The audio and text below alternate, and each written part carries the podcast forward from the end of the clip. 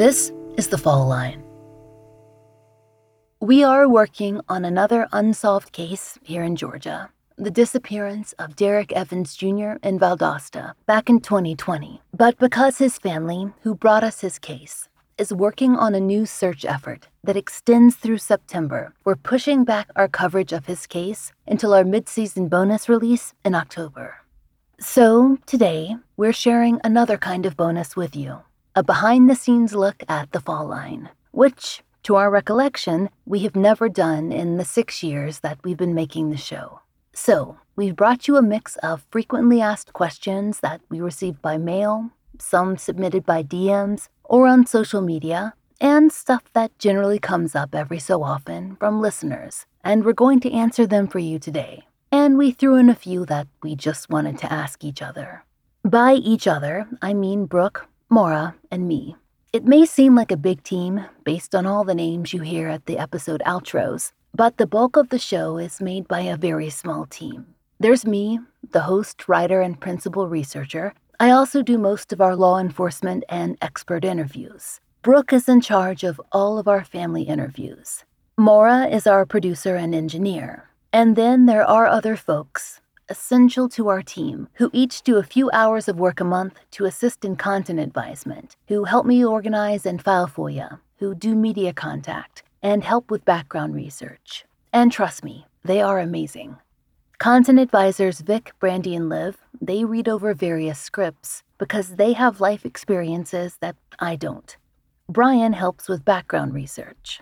Kiana helps organize FOIA, and Michaela communicates with media outlets. But none of us work on the fall line full time.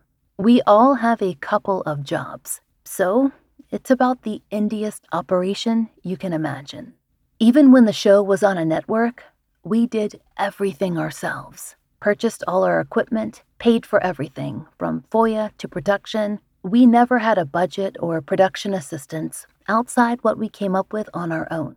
We just want to say that we appreciate everyone sticking with us, as this show has grown and changed through the years. So, we hope you enjoy this look behind the scenes. It's hard for us to believe that we've been at it this long.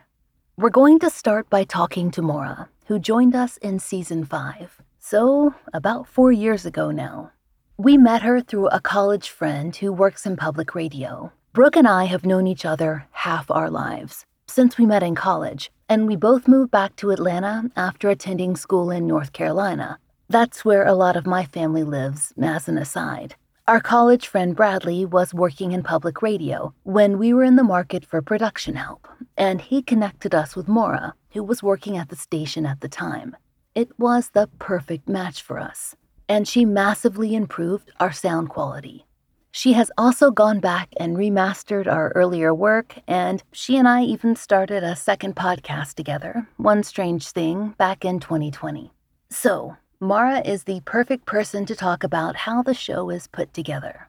We have a lot of different kinds of clips to deal with in studio, or in our case, in closet recording, Zooms, phone calls, field recordings, archival tape, press conferences, and even FOIA audio recordings that need heavy restoration. So, I asked her some of your questions and my questions about the sound of the show. Okay, so Maura, what makes the Fall Line like a more complex show to put together from an engineering standpoint than a chat podcast or something like our other show, One Strange Thing? So it really comes down to the number of moving parts. And without going too intensively into the actual mechanics of mixing a show, because that's very difficult to explain auditorially, a chat show has two moving parts at its core. There's one person talking and then there's another person talking. On One Strange Thing, it's even simpler because we just have you talking for the most part. Occasionally we'll have guest actors or other elements, but it truly is just that one cornerstone voice. On the fall line, we have many, many, many more moving parts because there's your narration, there's interview clips, which themselves contain both the guest that we have on and Brooke or you, whoever has done the interviews. So, nested within all of these elements are a bunch of different variables. They could sound like phone tape, they could sound like studio tape, they could be you recording in your closet. And then on top of that, it's a really sensitive topic often with the fall line. And so part of the responsibility that I feel in making this show is making sure that the music is chosen sensitively, that every single pause is treated like the editorial decision that it is. And each of those decisions have an outcome on the emotional tone of the story, whether listeners register each of those decisions or not. And of course, because there's a lot of people, everyone has different access to technology. So you're going to get a lot of different tape quality. It might be Zoom, it might be the phone, what have you. So, how do you handle that variation in tape quality that you get from us and then blend that into one single cohesive show? I think the thing that I have realized is that you have to, at one point, give it up and realize that it's not going to be a cohesive sound people are going to be talking on the phone and they're going to be walking around through their house. Back when we were doing more in person recordings, we would be in a kitchen, right? And so you would have people coming and going and talking sort of in proximity to the microphone. And so all of these different circumstances are secondary to the story we're telling. And so a lot of times, all I'm doing is just making someone sound like their best selves, whether that's you, whether that's Brooke, whether that's a guest we have on the line. The crux of my job is not to make people sound like they are broadcasting professionals in a studio. In a past life, when I was doing public radio, that was the goal getting everybody to sound as NPR as they possibly can.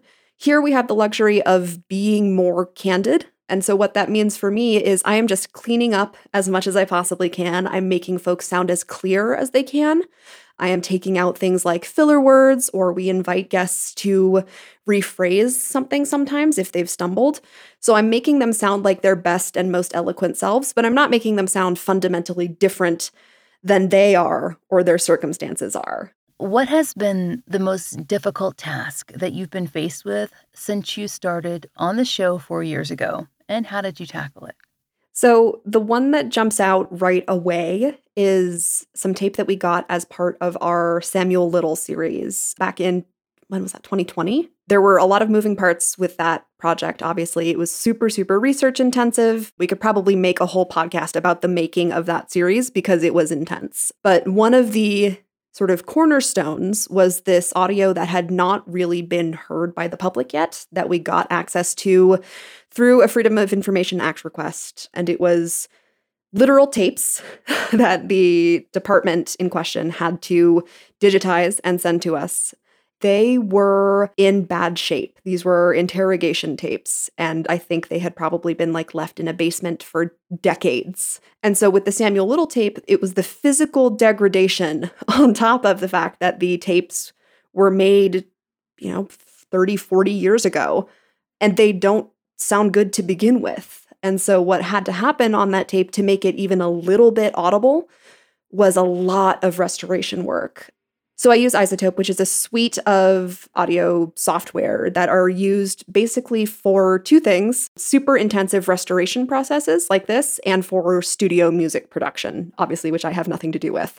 But for the restoration stuff, a lot of what that is doing is stripping away the funk and also regenerating the bits and pieces of the audio that we're missing. There's this practice in public radio where engineers will take whatever they've just mixed and then listen to it on their phone speaker, and then in the car on those speakers, and then on the laptop speakers, and then on their studio headphones. And so you're testing all of these different stereos to see if your stuff is still audible on all of them. And so one of the things that ended up being problematic with the Samuel Little tape was it sounded fine on my studio headphones. The studio headphones are super, super high def, designed to make everything sound crystal clear. And so on the studio headphones, that tape sounded good. And then I would take it to my laptop speakers and it would be inaudible still. So there was a lot of trial and error there as well. What is something that you think people might be surprised to know about how the fall line is made? We have been remote since I started on the show in 2019. You and Brooke obviously live pretty close to each other and you are able to work with each other in real life, but you and I didn't meet in person until three or four years after I started on the show. So we have been remote pre pandemic, pre all of this sort of reshaping of workflows, we have always had a really, really strong ability to coordinate across time zones, across different platforms. When I started on the show, you were recording in your closet without anyone in your ear. You were just recording by yourself in a vacuum. And so we retooled that as I came on the show and got a little bit more integrated. And now we are able to talk like we're talking now, where I am in your ears, you are in my ears, and we have real time dialogue. And so stuff like that, I think a lot of people had to figure out how to do when the pandemic started, but we had a, a lead start on that because we had a mastery of that already. The most important question, I think, to you as a gearhead comes from another gearhead, Michael Whelan, probably our oldest friend in podcasting from the Unresolved. We met him like oh, two months into podcasting. He wants you to talk about what kind of equipment we're working with. I'm going to try to make this as digestible as possible for the non gearheads who are listening. I know that the gearheads are few and far between. Michael, this is for you. So let's talk about Laurah's setup because I think when people think about the show, what they're thinking about is how you sound. But your setup is really interesting and we have worked really hard at it. So you are speaking into a Shure SM7B dynamic microphone, which is a pretty standard broadcast microphone. You have a foam windscreen. And then in addition to that, there's something called a pop filter, which is like a disc of fabric that sort of swivels out to be a barrier between you and the microphone. And what that does is prevent things like plosives, right? So I'm going to get close to the microphone on purpose to demonstrate people in places of power, right? That sort of puffing sound of air that happens on strong consonants. It's nice to get those prevented before they happen because fixing them is kind of a pain. We have your microphone routed into something called a Cloudlifter, which is like a processing box, basically. And then from there, we have it going into a Focusrite Scarlett 18i8. And again, gearheads will know what that means, but a Scarlett is basically a box that we plug the microphone into that routes that audio into your computer. So the XLR microphone goes into the Scarlett, the Scarlett goes into your computer. The way we're talking right now, back and forth, is through a program called Riverside, which is a browser based recording software. We have tried a couple of different variations. I know lots of folks who use Zoom and have no issues at all. But the thing about Riverside that I have found really, really nice is that it's not recording the audio that is being received like Zoom, right? So everybody sounds kind of crappy on Zoom. But Riverside is recording you in situ. So before your audio even gets fed out to my ears, Riverside is recording it on your end. So it sounds as good as it possibly can. The quirk there is that I can't hear it as well as it's being recorded. And so sometimes there was recently an episode where you were in the middle of a thunderstorm and I couldn't hear that when we were talking on Riverside. and then I opened the file later and was like, oh, okay. But Riverside means that we get the best possible audio file. We have tried a bunch of different sites, and Riverside is the one we like the best so far. So that is what we use. It's a paid service, but there's also a free version. So we are really enjoying Riverside. Simultaneously, the way that we are able to hear each other is through headphones. And your headphones were a recommendation from me. These are the headphones that I have used since the very first job I had in public radio. They're Sony Dynamic Stereo headphones. I think it's the 7516 model.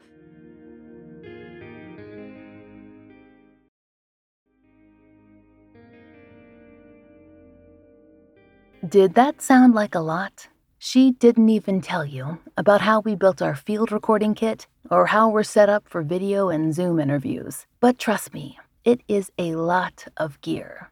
Next up, I'm going to answer a variety of grab bag questions about the show. Everything from how we select cases to research and much more.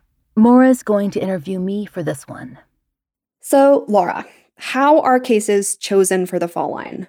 What do we mean when we say a lack of media coverage when we talk about the criteria that we're looking for in a case we cover? So, this is simple and it's complex, but generally, we try and reserve space on our show for cases that are unlikely to receive significant media coverage. And we know that they won't because there's already a track record of that in the case. So, either we're going to be looking at an unidentified persons case, a DOE case, that has gotten like a paragraph or two in 10 years, or maybe nothing at all.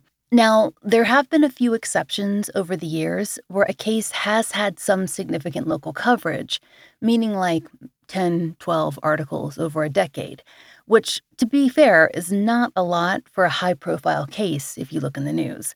But for the kind of case we cover, that can seem like a lot. But when we're approached by a family dealing with a cold case, it's inevitable that, they are the ones that made that happen. They've been holding yearly vigils. They've contacted the media constantly. They're doing birthday celebrations for their missing and murdered loved one. They've showed up at like every rally for the missing and murdered. And I'm actually thinking specifically of Travis Smith, who we just covered, because his sister made advocacy her second full time job. So Travis was kept in the local South Carolina media and in the Augusta, Georgia media but often in the context of like maybe a larger story on gun violence.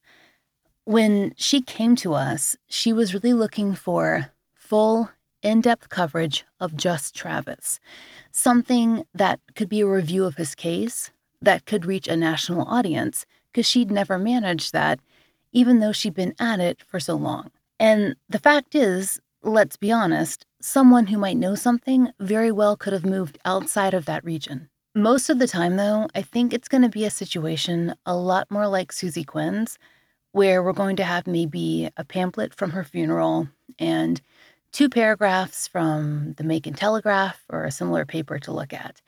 Or a case like Carlos Ariel Delgado Mancha. We covered him back in 2022. We had an old immigration record and like two 1990s era arrest records to work with. His family wasn't even sure where he disappeared. So that's going to be a lot more likely in terms of what we have to work with in terms of lack of coverage. We've talked a little bit about the criteria that make someone less likely to get significant media coverage on the show before. But say someone meets those criteria and, in spite of the odds, has a super well known case why would we not cover a case that has seen significant national attention? What is the reason for devoting our attention to those cases that are lower profile? So, the first thing I want to do is be like super clear that every unsolved case is important, right? And every case deserves coverage. And I mean the cases that already have a lot of coverage too. They don't need to stop having coverage just because they've had a lot of coverage. What we need to do is lean into our strengths, and we all have different strengths. In our case, we look specifically at the cases that are least likely to get coverage because of our specific skill sets. We're good at archival research, we're good at primary research. We're lucky enough to have a licensed professional counselor on the team who can do really in depth interviews. And a lot of the time, when Brooke is doing those interviews, that's where some of our primary information is coming from. So we can contribute something by featuring cases that other people are less likely to cover. And let me be clear that's not a critique of other shows because we need a lot of different kinds of coverage in true crime to allow for as many cases as possible to get in front of the public. The best contribution we can offer is to take the cases that other people are less likely to. Because after we're done, families, they're going to have a piece of media that they can reference or link when they talk about their loved one. So, how, and I know this is a, a complicated question, but in broad strokes, how do we get access to law enforcement records? How do we get law enforcement to participate in the show if they didn't come to us? How do we build that trust? One thing we do often is we file what's called a FOIA, which is a Freedom of Information Act request. Every state has different laws for that. We're also often invited onto a case and then we're given access to files after proper redaction. That's still going to be paperwork, but the access there will be a little more complete. What's going to be in a FOIA? we never know. A standard FOIA might have a single page of an incident report that says basically this person is missing, or we might get hundreds of pages. In terms of having law enforcement participate, that's always going to be kind of a crapshoot too. But I think we've been able to gain trust through a couple of things. One is time, just time. Two is a recognition of our in depth reporting. And the fact that we're fair. If good work is done, we'll say good work is done. If there's an issue, we'll say there's an issue. But the reporting is accurate to the best of our ability. And at this point, because we've been working with so many agencies, there's a lot of press that covers that. They can listen to dozens of other law enforcement agencies interviewing with us, and they can see, you know, what that participation has meant. But sometimes we get turned down flat. We just had a string of that. No FOIA results, no interviews. But we can still cover a case. As for experts, experts are like a whole different ballgame. I have a lot of connections that I've made over the last six years or so with scientists. Those colleagues are kind enough to connect me with other experts who can advise on particular topics. So I want to return to this concept of getting a case file because I think people are often really excited about that and excited by what that means. But let's talk a little bit about what a cold case actually entails, right? Because sometimes a cold case means that there has been a lot of legwork, and sometimes a cold case means that there is very, very little to go off. It really comes down to when all leads have been exhausted. That that's the real definition. Some of these cases that we're looking at for a forthcoming season, it's noted pretty immediately that there's nothing else to go on. Yeah. So if it's, you know, dating back to the 70s or 80s, and then someone else will come back and pick it up later, you know, and do some more work on it. But some cases, honestly, you know, have not been investigated much at all. And so they went cold, practically speaking, almost immediately because of that. In other cases, they were investigated honestly and thoroughly, but there was still almost no information. Because ultimately, no matter how hard someone's working, they are going to eventually hit that dead end. And the case file is going to sit until there's a lead, or a new detective takes it on and starts from the very beginning. And that's what Detective Matthew Filter does, who's on our show quite a bit. And his investigation, you know, is very active. But the leads he's looking at, those are going to be 35, 40 years old. So, in a situation like that, yes, he's working a cold case, but he's hoping to revive it and find new active leads. So, we've talked about case files and what those look like when we're assembling an episode, we have that material to work with. What else are we doing to flesh out the content of an episode? So, say we're working a case where, like Sebastian Pasquale, where there is very minimal, if any, media coverage and a pretty small case file. What do we do from there? Well, we always start with the same process. Brian or I, or sometimes both of us, we tag team, we'll see what we can dig up. And that's going to be in a few different places. That's going to be like archival news sites, census, ancestry records, death records, social security, you know, there's all kinds of records. Immigration records. Immigration records, yeah. yep, everywhere. We check court records, arrest records, and the like. I check to see if there are newspapers that are not on newspapers.com that have their own subscriptions that I'm going to need to apply for for the day and make sure to cancel so they don't overcharge me. And I also checked to see if there are out of print newspapers from the area that could have covered the case. And I used the Library of Congress to do that. And then I plan on trying to get a copy of those articles if they exist. So I can order microfiche or microfilm. A lot of times, though, I will just talk to a reference librarian about getting a copy. We're going to be looking at similar crimes, demographics, who lives there, what is the major production of the town, what do people live on, what did they do, even if a case did not get coverage. The disappearance or the murder, it occurred in context, right? Place, time, family. There's still information that is waiting for us.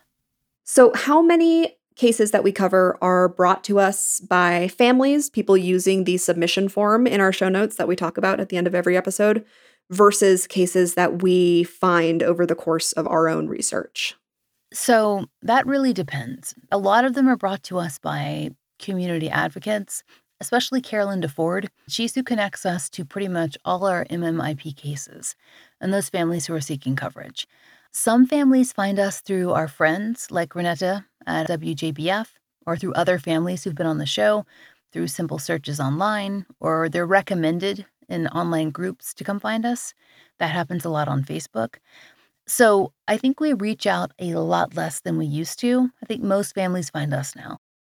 And so, start to finish, how long does it take for an episode to go from an idea to a finished product? And again, this is sort of a complicated question, and you and I are probably both smiling because it can really truly depend. So, it's different for every episode or series. The minimum, I think you'll agree with me, is probably a few months. Mm-hmm. The longest we ever worked on something was actually just prior to you, which is the Grady Babies. And that took a year and a half to two years. Samuel Little was close, close. to that amount. Yeah, close to that amount. The longest we ever spent on a short run was Victor Greenwood. That was about a year. And that was due to there just being so much confusion in his case. And so, on that note, let's talk about what happens when, for whatever reason, we have to shelve an episode or series. So, we literally just did this because we were working on an MMIW case for a standalone season that suddenly had a major revelation occur. And it was one that really shook up family members. So we decided to halt production until a time when or if they felt like they would want to move forward ultimately with that. And we, I mean, had one of the biggest FOIAs we'd ever gotten at that time. But ultimately, the show was not about having a giant FOIA. It's not about having a, a complex topic. It's designed to serve the case, so it needs to stay that way. Or sometimes we just need to delay something just a little. For instance, in Derrick Evans Jr.'s case in Valdosta, his family needed to go on two searches, and it was important to his mom that we cover his case, but she really wanted us to hold off until they finished the second search he was supposed to be in this series. Thematically, it made sense. But it was more important than maintaining theme for us to put that off. So we switched what would be our bonus episode, which is this one, and what will go in that bonus slot in October is his story because that better serves his family. So, say we have a case that we've already covered, and then there is a, a revelatory break in the case, an arrest, a new piece of information, some sort of development that happens after we have covered a case. When do we do updates? When are we going to get more updates on the cases we've covered? If there is like a major update, we try really hard to put it at the top of an episode that's coming out, announce it on social media, but we try to gather updates about once a year into a single episode in the past year or so, there have been some serious updates, which has been really wonderful. So, I think right now we're looking at an updates episode that will probably be out in January of 2024. And so, we've talked a little bit about episodes coming out in October or in January of next year. We have changed the structure of the show relatively recently and returned to a format that we used to use but had abandoned for a little bit. So why did we change back to a seasonal format? Because I like them. Um, because I would say that we are an extremely in depth show. And we're often working with very little to tell you a lot, which takes a lot of time. And we like to have that time. So, you, at the time of this recording, have a book coming out in about a month lay them to rest from Hachette Books. And I think you probably get peppered with this question all the time. So let's address it here. Is the book about the podcast? Is this a fall line spinoff? No, it is not. it is not at all about the podcast. The podcast does get mentioned in the prologue, but that's knocked out in about mm, two pages. I spend a lot of my time working on unidentified person cases, DOE cases.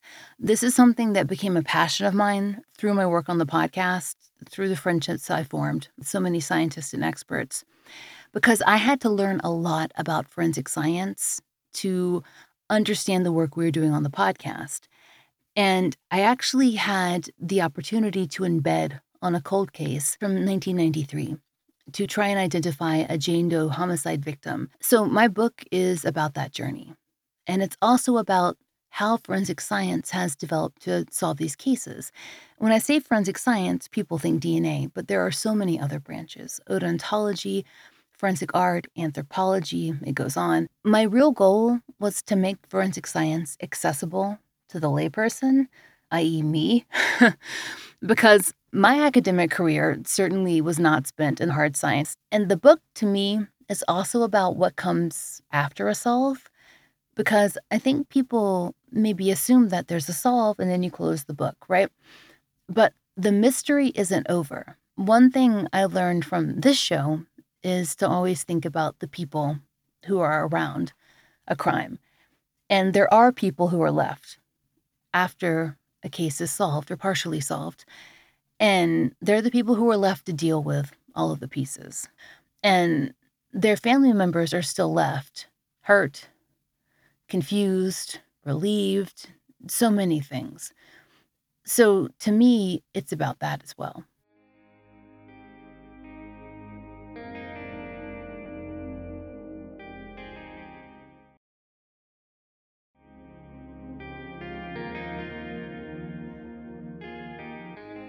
For our final Q&A section, I'm going to talk to Brooke about what is, in my opinion, the most important part of the show, the family and friend interviews. Brooke's role is to work directly with families and to make sure they're comfortable with the process from beginning to end. She's been a licensed professional counselor here in the state of Georgia for more than a decade, so that has always guided her approach. She does not love being on mic, but she was willing to do it for Q&A, which we appreciate. She's happiest when the families are the ones in the spotlight. You are a much bigger part of the show than I think people realize, mostly because you want it that way. You want to highlight what the interviewees are saying and not your own words. So now you have a chance to talk. Can you talk to me a little bit about your rules for how we approach the interview experience for families and friends of victims?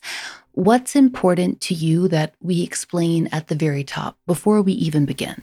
So, the first thing that we want to make sure we accomplish when we are talking with a family is to make sure they understand the process of interviewing with our show. One thing that we hear a lot is that people will interview with various media outlets. They do the one interview, they are finished, and then the piece is released. They are sometimes surprised about which clips are selected. So, what we start with when we begin the interview process is to explain to the family first things first, this is not live. Um, we want them to be as relaxed as possible we also want them to understand they're going to have a chance to review what we have discussed before the podcast airs. So, not only will we send them a transcript through email that they will go through, and if they feel like they regret anything they said or they decide they would not like part of that aired, they go ahead and strike from the record anything they're uncomfortable with. And that information being taken from the record means it will not be used once clips are being selected for the final product.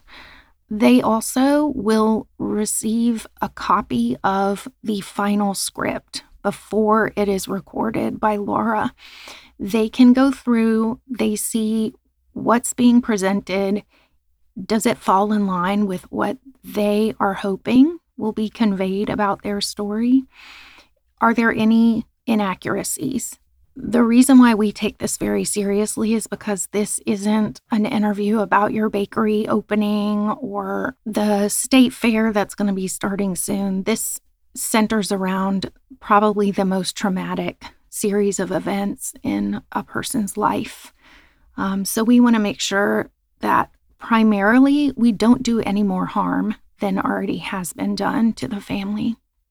One thing that listeners have often mentioned, to me especially in emails and in comments, is that they really enjoy all the personal details and background that we include that don't necessarily relate to the crime or the traumatic experience itself. How did that become part of your interview process?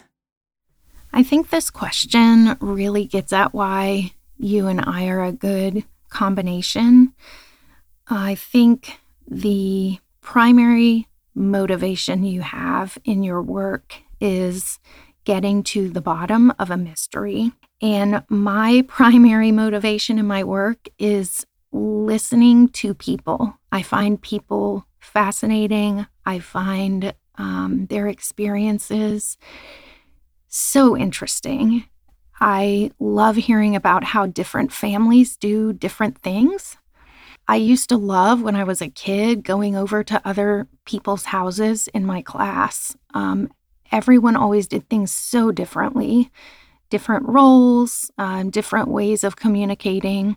I have always been most interested in that. So, although I am interested in the idea of resolving a problem and helping a family resolve a case, I am very interested in their family, their family structure, who their loved one was, what they were like, what the loss of that person has done to the family as a family system. Well, and I think that one of the things that we were most concerned about when we began looking at cases that had little or no coverage was how do we get people to share these stories? As a licensed professional counselor, what are your standards in terms of the ethics of your profession, of how interviews should be conducted, the do's and don'ts? So, this involves a few different priorities for me. One of the first ones is preparation with a family member that's interviewing with us in terms of what to expect.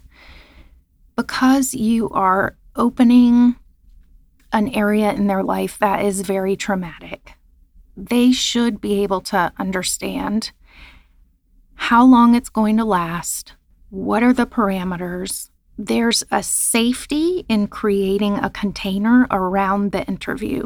In a therapeutic environment, it is important to create a container. That's obviously a metaphor, but it can guide people in terms of how much they feel safe opening up and talking about, what they'd like to hold back because they don't feel that this is going to be a safe environment because they're not going to have enough time it helps them prepare to participate in a conversation that is not going to ultimately hurt them when it's over. The second part of that is that I think very carefully about what types of questions I'm going to ask. I'm very careful not to trigger a person that I'm speaking with by using graphic language or bringing images into their head that they have coped with for years and tried to get away from. These are things that continue to traumatize them over and over. I'm not interested in bringing that up during an interview. So, I know those are your parameters during the interview, but I know you also have some set for after the interview as well. Can you talk about that? So, one of the things that can be very important for families is to understand as their story is being composed by you, Laurah, they are aware that they have some control over where it's going to end up. I sometimes have people reach out to me after the interview and text me and say, you know, on second thought, I was concerned about bringing this up. I think it might cause problems in the family. At that point, I direct them to you, Laurah. Laurah is the one who is crafting the narrative, selecting the clips. They need to be very certain that what they're concerned about is not going to end up in the episode. And because she is the last call on that, the family members speaking to Laurah really sets them at ease, much more so than I could do. So I pretty much am like the conduit to get them to Laurah so that they can have those assurances. So, the last thing I wanted to talk about was your overall approach to the show, which you laid out to me before we even started that if we're going to do this and if I'm going to do this with you, this is how I want it done. So, I'd like to talk to you a little more about why that's so important to you, not just in terms of our show, but when I talked to you about doing true crime in the first place, like why was that how you wanted to do it if we were going to even approach true crime? So, at the heart of my understanding of our participation in the show is a recognition that just because we have microphones and you have writing skills and I have therapeutic skills doesn't mean that we have more wisdom than the families that we're working with. The complexity of that setup is something that we think about a lot. We are providing a place where families can tell their stories. But once this podcast airs, advertisements are played on the podcast, money is generated, and it comes to us. So at that point, we have to decide what to do about that money. So we have been very intentional about what we do with that money when it does come back to us in terms of how that money can benefit the families, how the money can be channeled into therapy funds for people who have worked with us, billboard funds to raise awareness in their cases, donations to nonprofits that directly help these families get the resources they need to continue the work. So, when you came to me with these ideas and said, we need to have a therapy fund, we should begin a billboard fund, we did and our listeners were there to support it. So I think that just became a core part of our show, and I'm glad it's remained that way for six years.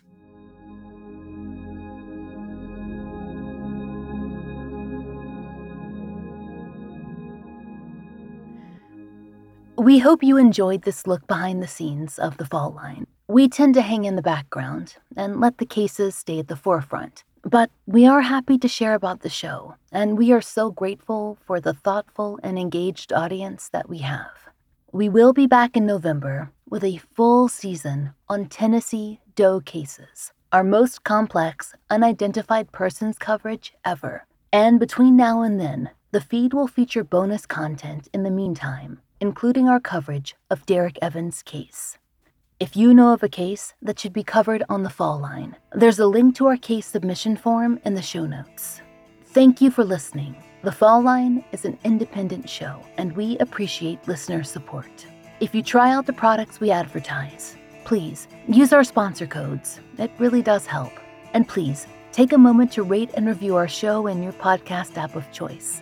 If you're interested in pre ordering my book, Lay Them to Rest, it's out really soon this October 17th. Pre ordering the book is a big factor in its success, so I appreciate it.